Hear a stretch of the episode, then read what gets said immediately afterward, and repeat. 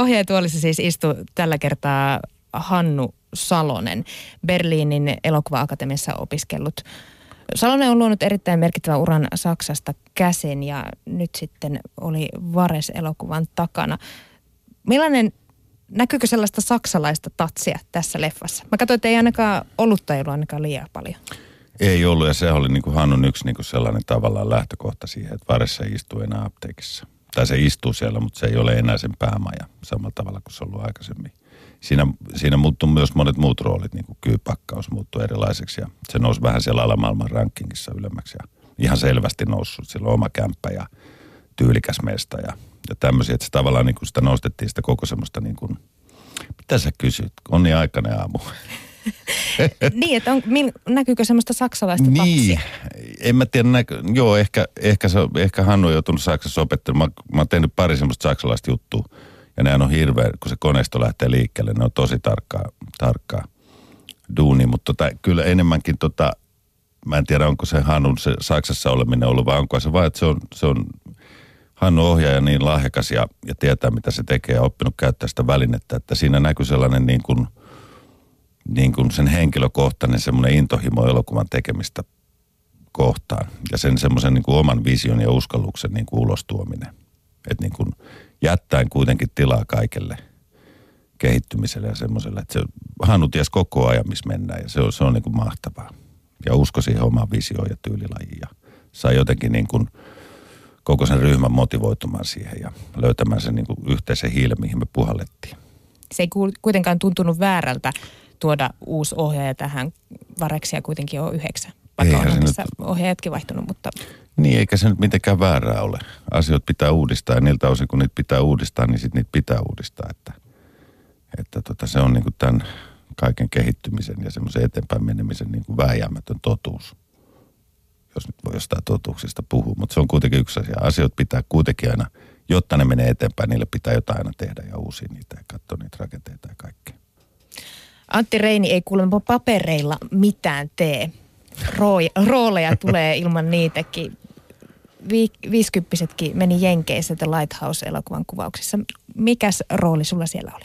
No siellä mä näyttelin semmoista myrskyn jälkeen Majakkasaarelle ajatunutta niin kuin merimiestä, jolle syntyy suhde niin kuin Majakan naisen kanssa, jonka mies on kuollut. Miten sä sinne päädyit? Ne etti skandinaavinäyttelijää ja löysi mut jostakin, en tiedä mistä.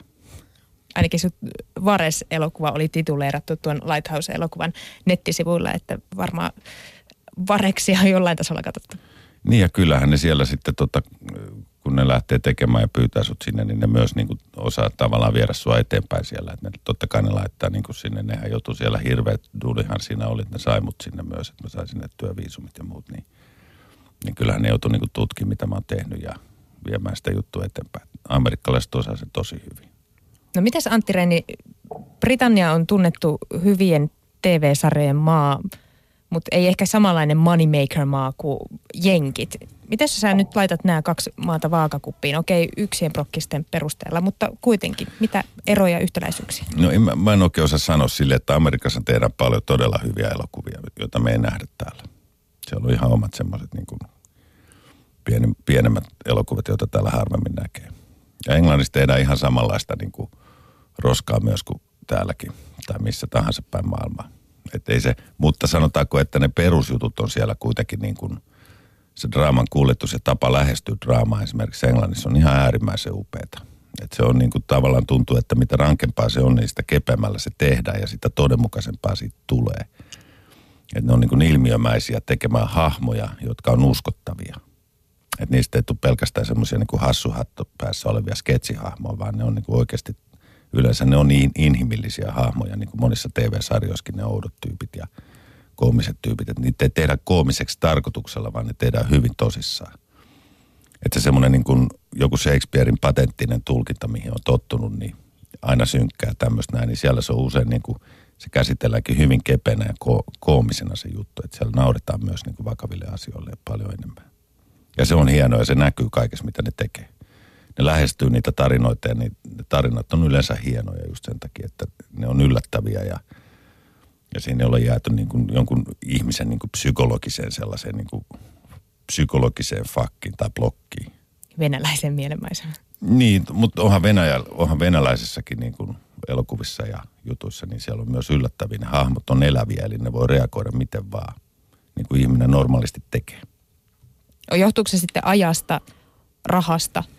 Onko niitä enemmän sitten vai mistä se johtuu? Tuntuu hassulta, että muut maat ei sitten tekisi työtään tarkasti ja hyvin. Niin onhan se tietysti niin kulttuurisidonnaista myös se lähtökohta. Mutta eihän se niin tarkoita, että siis hyvä elokuva tai, tai TV-sarja, se on ihan sama missä maassa se tehdään. Mutta ne parhaat on semmoisia, joita ihmiset pystyy katsomaan Afrikassa ja Kiinassa ja Etelä-Amerikassa ja Amerikassa ja Islannissa ja Suomessa, vaikka se olisi tehty Belgiassa.